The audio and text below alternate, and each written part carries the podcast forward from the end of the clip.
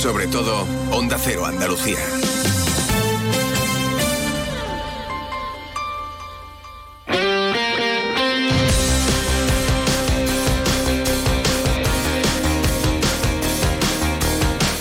En Onda Cero, Radio Estadio Andalucía, Carlos Hidalgo.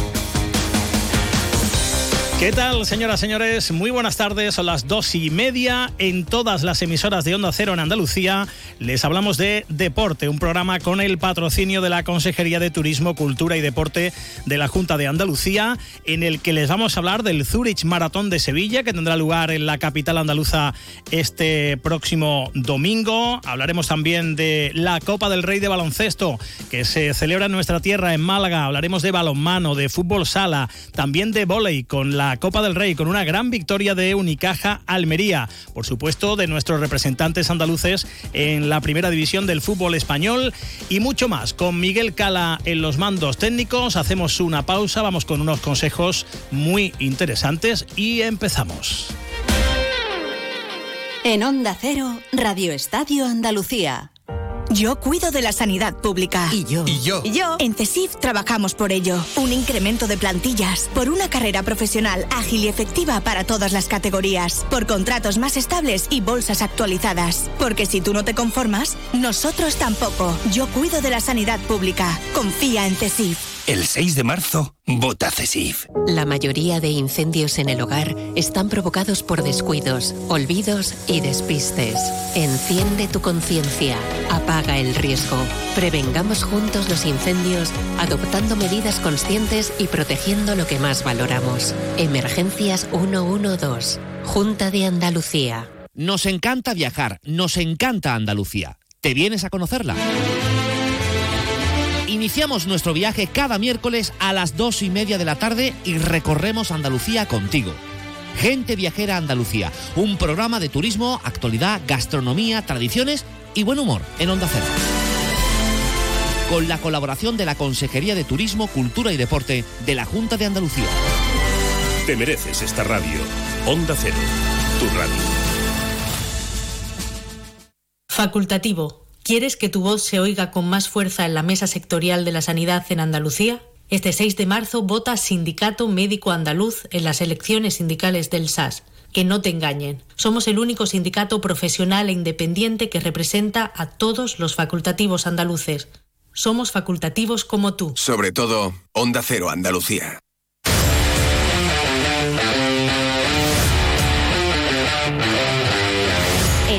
Cero, Radio Estadio Andalucía, Carlos Hidalgo. Dos de la tarde, 33 minutos, el domingo, Zurich Maratón de Sevilla, uno de los grandes acontecimientos en Andalucía, uno de los días señalados en rojo en Sevilla en el calendario, uno de los maratones importantes que sigue creciendo cada año. José Manuel Jiménez, muy buenas tardes. ¿Qué tal? Muy buenas, eh, sí señor. Eh, y además se va a disputar el Campeonato de España absoluto en la disciplina de maratón. Eh, por octava vez a lo largo de su historia se va a celebrar en Sevilla. Así que preselección directa para ir a los Juegos direct- eh, Olímpicos eh, de París. Saludamos al director técnico del Zurich Maratón de Sevilla, Javier Gabela. ¿Qué tal? Muy buenas tardes. Hola, buenas tardes. Bueno, eh, se retransmite en 217 países, se va a ver a través de 372 canales, una participación popular de 12.000 personas, atletas destacadísimos, Javier, en el panorama internacional. No se puede pedir más, el nivel está subiendo, sigue subiendo en todo. ¿no? Sí, sí, efectivamente. Vamos, a, a priori antes de la carrera vamos batiendo récords, a ver si el domingo se confirma, pero es verdad que ya tenemos una visibilidad mundial. El, el maratón de Sevilla, el Free Maratón de Sevilla, se ve, como bien, bien has dicho, en muchísimos canales alrededor de todo el mundo. Se nos ven todos los continentes en directo, en los mejores canales de deportes de- del mundo. Y bueno, somos ya un maratón que podemos decir, oye, pues como Nueva York, como Londres, como Tokio, como Berlín, pues oye, se nos ven los mismos canales. Ya, ya, ya podemos decir que formamos parte de la élite del maratón mundial.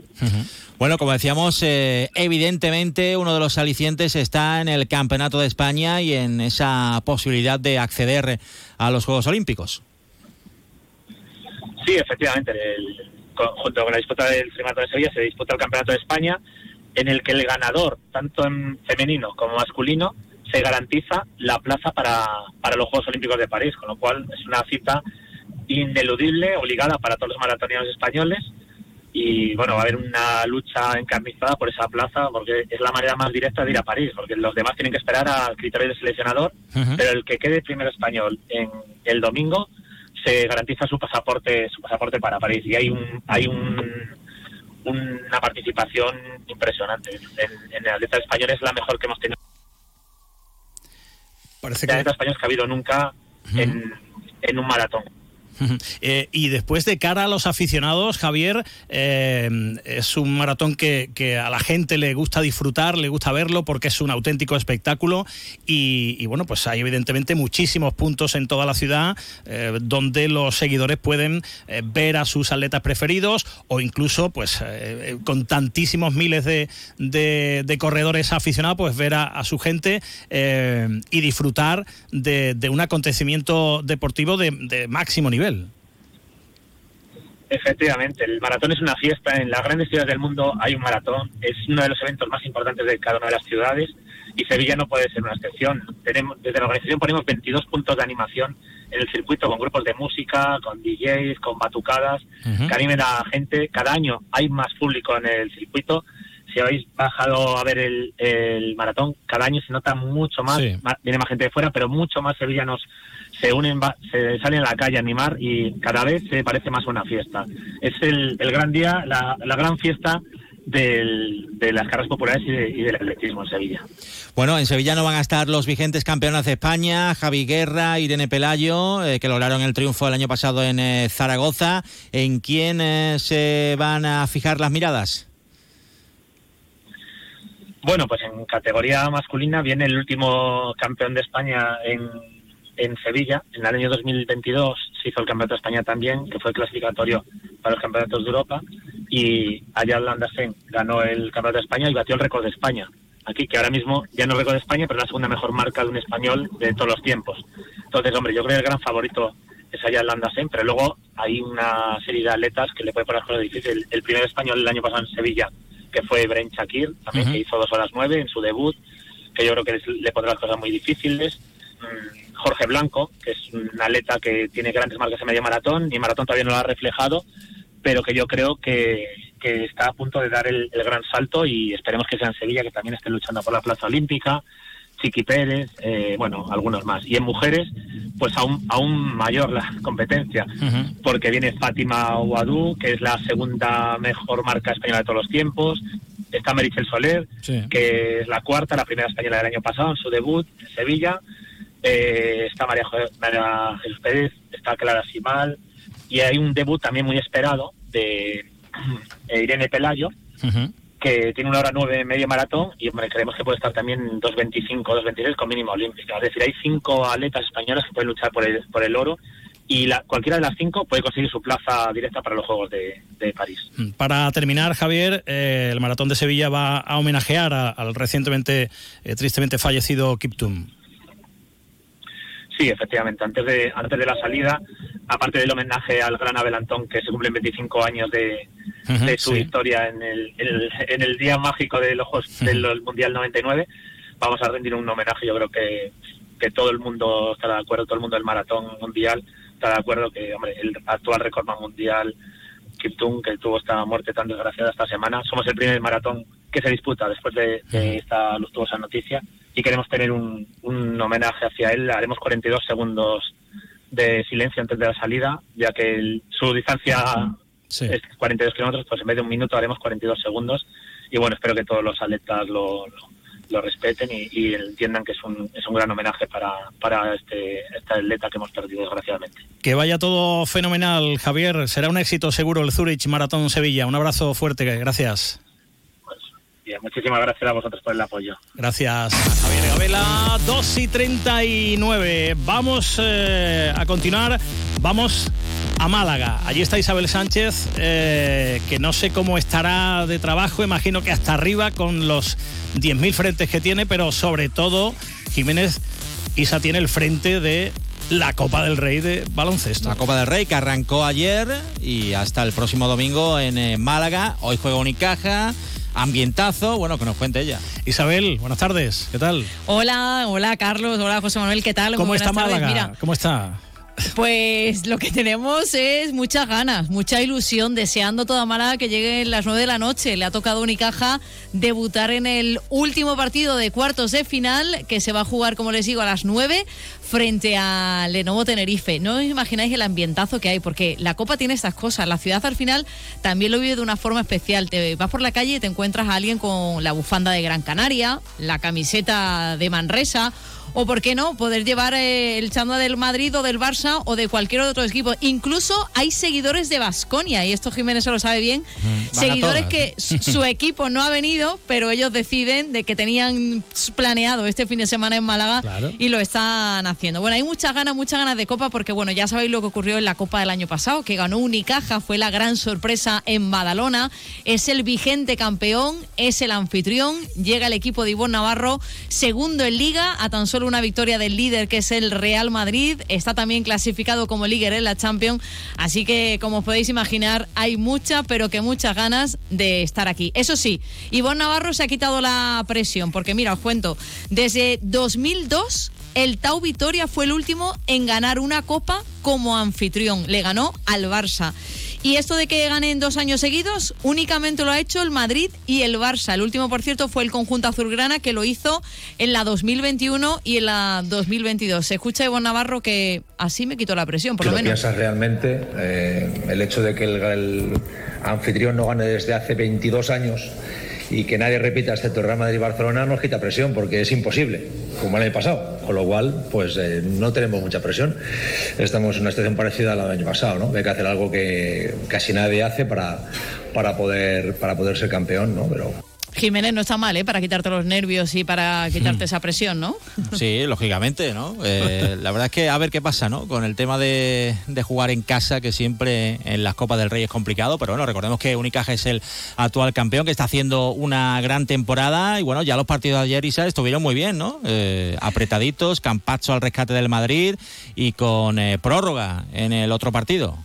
84-79 ganó el Madrid a Luca Murcia, como dices, apretadito hasta el final y sí que estuvo bastante, bastante apretadito ese triple de Brusino que se va a quedar en la cabeza de los seguidores, que ponía el empate a 77. Se marchaba el encuentro a la prórroga y finalmente era el equipo de Mumbrú, el Valencia Basket, el que se clasificaba con un 81 a 89. Esa semifinal se juega mañana a partir de las 6 de la tarde. La que se va a jugar a las 9 de la noche va a enfrentar a los ganadores el encuentro que hay hoy a las 6 se juega el derby catalán entre el Barça y el Baxi Manresa y a las 9 de la noche es esperado Unicaja Tenerife. Por cierto, que se redita hoy esa final de la última copa de la de Badalona, un encuentro que Jonathan Barreiro hablaba de lo mucho que se conocen estos dos equipos. Será muy complicado, muy complicado. Al final es ir partido a partido, nos tocó un rival eh, muy duro, lo conocimos muy bien del año pasado, nos enfrentamos muchas veces contra ellos, se ha reforzado muy bien y creo que ha empezado de menos a más, ahora llega en un momento muy bueno de forma a la Copa del Rey, se ha reforzado muy bien y será un partido complicado, pero bueno, lo intentaremos sacar. Muchos ex en Tenerife que vuelven también a Málaga, a la que fue su casa durante un tiempo, como Jaime Fernández, José Madini, Abromaites, Asusalín y Edgar Vicedo. Así que solo el ganador va a estar en la semifinal del sábado, el domingo a las 6 de la tarde, gran final en el Martín Carpena. Gracias Isabel, pero no te vaya que luego nos tienes que contar más cositas. 2 y 43 se está celebrando a esta hora la Vuelta Ciclista Andalucía Ruta del Sol. Eh, que ha tenido que cambiar varias veces el formato, no se ha podido desarrollar como se había anunciado por culpa de las eh, manifestaciones, de los cortes de carretera de los agricultores de los últimos días. Sí, por la falta de efectivos de la Guardia Civil debido a estas eh, manifestaciones. y bueno, pues es una pena porque, en principio, eh, estaba programada como siempre para cinco etapas. Se había quedado la cosa en tres, pero esta misma mañana la organización eh, ha eh, suspendido definitivamente las etapas del sábado y el domingo. O sea que la Vuelta Ciclista Andalucía de este año, la Ruta del Sol, se ha quedado tan solo en una contrarreloj que se está desarrollando ahora mismo en Alcaudete. y yo creo que de aquí a las 3 de la tarde te voy a poder decir el eh, ganador de, de la Vuelta Ciclista Andalucía porque la contrarreloj, lo dicho, es de 5 eh, kilómetros. Escuchamos a Joaquín Cuevas, al director de la Vuelta Ciclista Andalucía. Agradecer desde aquí, desde la organización, pues todos los esfuerzos que se han hecho ante la anómala situación que estamos viviendo, no únicamente en Andalucía, en España y a nivel europeo. Y bueno, y no poder disponer de las, fuerzas del orden y seguridad del Estado y principalmente pues de la Guardia Civil. Agradecer también su esfuerzo e implicación para intentar salvar eh, la Vuelta Ciclista Andalucía. Muchísimas gracias a todos. Lamentamos eh, este incidente ajeno, repito, a nuestra organización. A esta hora quedan tan, tan solo cinco corredores por tomar eh, la salida. Mejor tiempo para Maxim eh, Van Gils, eh, para el corredor del Loto, 8 minutos 17 segundos, el ganador del Tour Saudí del año pasado. El último en tomar la salida a las 12.51 va a ser Víctor Campenaers, especialista contra el crono. Vamos a ver si bate el mejor tiempo actual. En Onda Cero, Radio Estadio Andalucía. Seguimos en Onda Cero con más deporte. Les vamos a contar que el nadador granadino Carlos Garach del Churriana ha logrado de manera brillante el billete a los Juegos Olímpicos de París. El deportista nazarí lo ha conseguido al hacer la mínima olímpica en las series del 800 libres en los Mundiales de Doha. Con Garach son cinco los deportistas andaluces acuáticos clasificados para París. Tras conseguirlo, el sevillano Miguel de Toro en waterpolo, las también sevillanas Alisa Ozollina y Marina García Polo en natación artística y la malagueña María de Valdés en aguas abiertas con la que hablamos la semana pasada. Garás se va a convertir en el primer nadador olímpico de la historia de la natación granadina. El nadador de 19 años ha hecho realidad su sueño y el del Club Churriana, una entidad eh, con eh, al menos 25 años de historia que ha trabajado mucho con la cantera hasta formar a un nadador olímpico. También ha conseguido una plaza para los Juegos la tiradora cordobesa Fátima Galvez. El sevillano Josué Brachi ha logrado la medalla de plata en el Campeonato de Europa de Alterofilia celebrado en eh, Sofía, en Bulgaria, en la categoría de dos tiempos, en 55 kilos, categoría que no es olímpica. En arrancada no logró conseguirlo, cayendo en 108 kilos y en eh, 110. Eh, En cambio, en la citada modalidad eh, de dos tiempos fue capaz de levantar 131 kilos, lo que le sirvió para subir al tercer lugar del podio. Enhorabuena a Brachi por ese bronce europeo. Música 12 minutos, 12 minutos para las 3 de la tarde. Vamos con fútbol. Eh, hablamos de nuestros representantes en primera división, aunque hay que empezar hablando de competiciones europeas, concretamente de la Conference League. Eh, Jiménez, competición en la que se estrenó ayer el Betis y no pudo ir peor la cosa. Derrota y muy mala imagen del equipo bético. Lamentable partido del eh, conjunto verde y blanco con nombres señalados. La oportunidad les llegó, pero no la aprovecharon. Es cierto que el Betis tenía hasta 11 ausencias en el partido de ayer, entre los lesionados y en los que no están, eh, no están inscritos en la Europa League, y que Bacambú eh, ha entrenado hoy por eh, primera vez y a pesar de que está en la lista, no jugó el partido. Vamos a ver si juega el partido de vuelta. 0-1, derrota. Esta es la valoración de Pellegrini. Sin lugar a duda que no hicimos un partido muy creativo. Yo creo que defensivamente el equipo respondió porque ellos tampoco tuvieron ninguna posibilidad de gol en todo el partido. Nosotros tuvimos al principio, los primeros 15 minutos, acá tenemos un par de llegadas que Nabil puede convertir, un tiro después en el palo de William José, pero estuvimos poco creativos ante un balón, ante un equipo que defiende muy bien con balón, que cuesta mucho recuperarla porque son técnicamente buenos, así que Así que en ese aspecto, sin creación, eh, un equipo que además venía a jugar sin apuro, que sabía que tenía que definir en casa, eh, nos costó mucho. Toca remontar el próximo jueves en el estadio Maximir, el Betis que juega el domingo a las 9 de la noche en el Villamarín frente al Alavés. Eso en Liga. En Liga juega mañana el Sevilla en Mestalla ante el Valencia. Un Sevilla que ha sumado siete puntos de los últimos nueve que se han disputado en el campeonato doméstico. Dos victorias consecutivas ante Rayo y Atlético de Madrid. Esas dos victorias le han separado seis puntos del descenso. Eh, hay dos jugadores que son duda para este partido, Campos y Lamela, que llevan toda la semana sin entrenar. No ha querido dar pistas Quique Sánchez Flores, pero tiene pinta de que no van a estar en Valencia. Esta tarde habrá lista de convocados. No estarán ni Ansu, Gudel, Luque Bacchio, Mariano Agumé y Marcao, que están lesionados. Eh, hay alegría, hay felicidad, hay algarabía por esos siete puntos de nueve, por esos dos triunfos consecutivos, pero dice Quique que no hay nada hecho.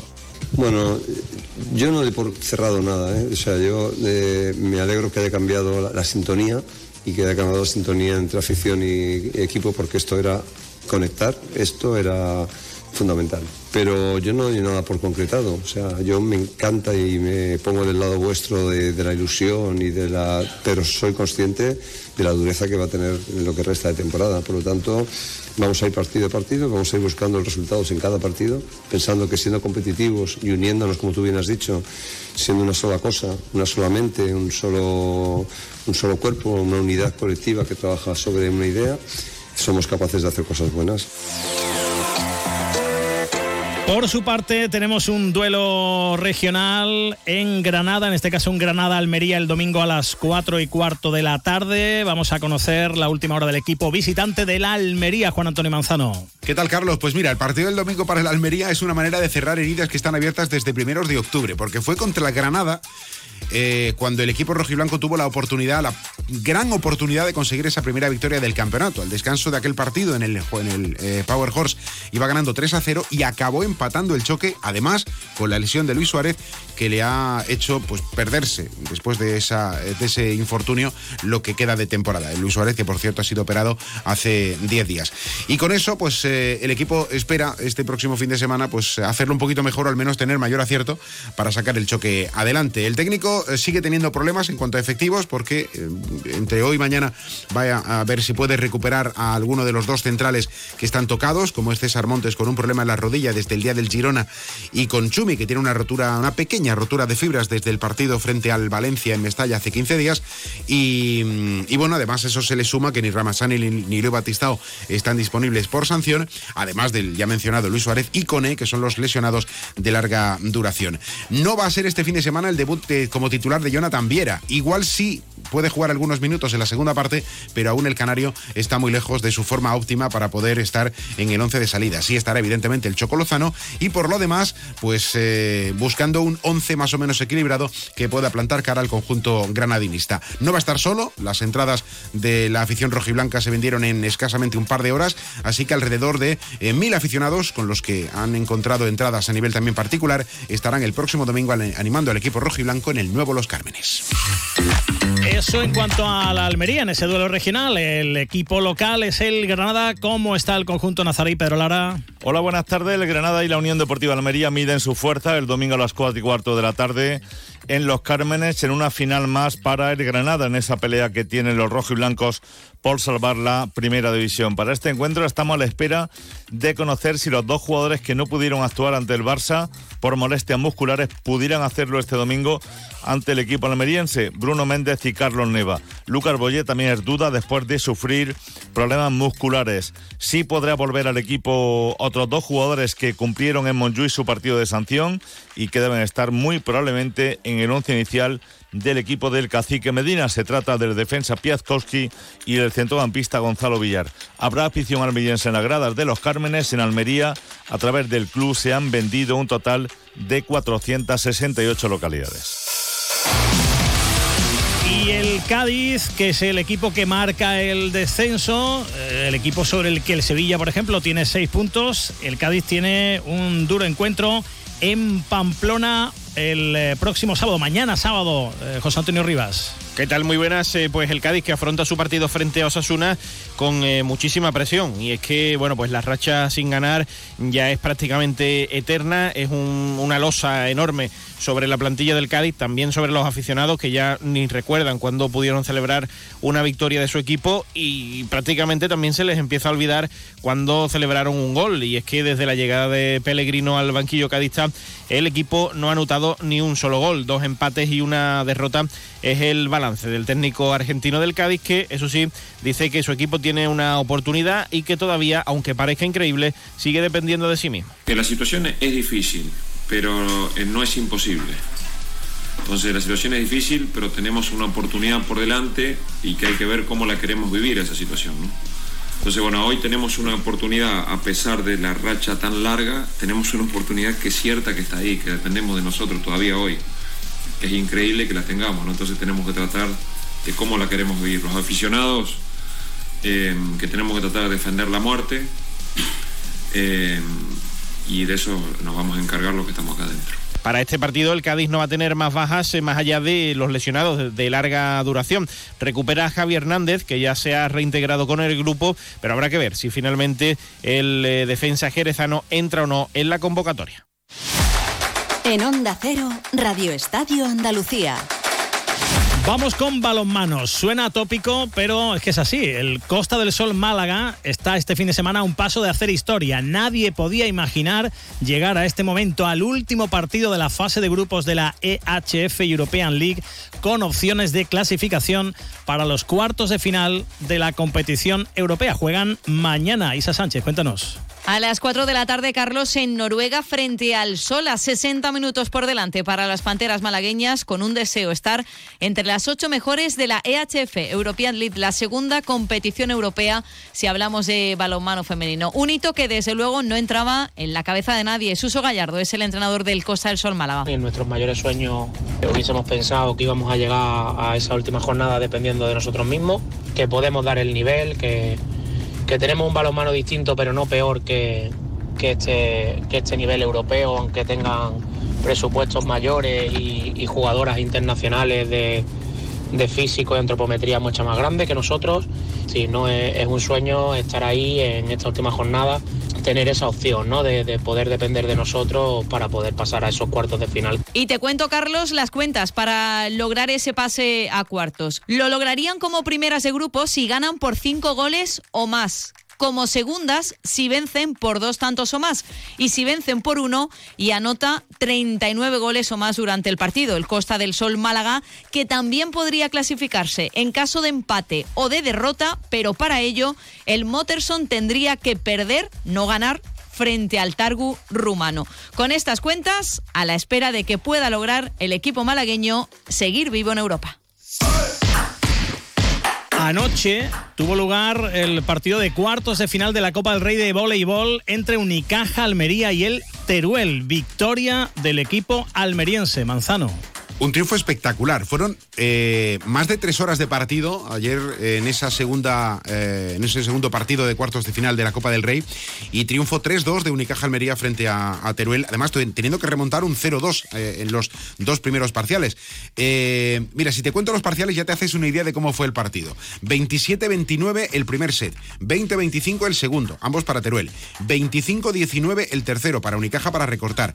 29-27 el cuarto set para empatar el partido a dos.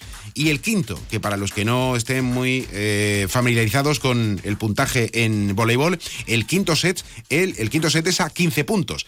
Con lo cual, un 13-15, digamos, sería el, máximo de, la normativa convencional. Bueno, pues ese quinto set acabó con un 28-26 para Unicaja Almería, que ya perdimos la cuenta de cuántos puntos de set tuvo para ganar el partido para pasar a la, eh, a la eliminatoria, a la siguiente ronda, que en este caso son las semifinales.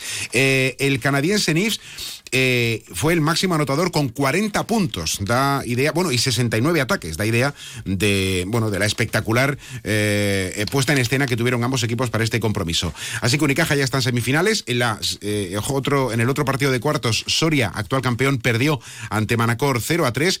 Y por tanto, estos dos equipos, Unicaja y Manacor, mañana a las 5 y media se enfrentarán en semifinales. Hoy se disputa la segunda jornada de cuartos de final a las 5 y media, Melilla, Tenerife, a las 8 Guaguas, Valencia.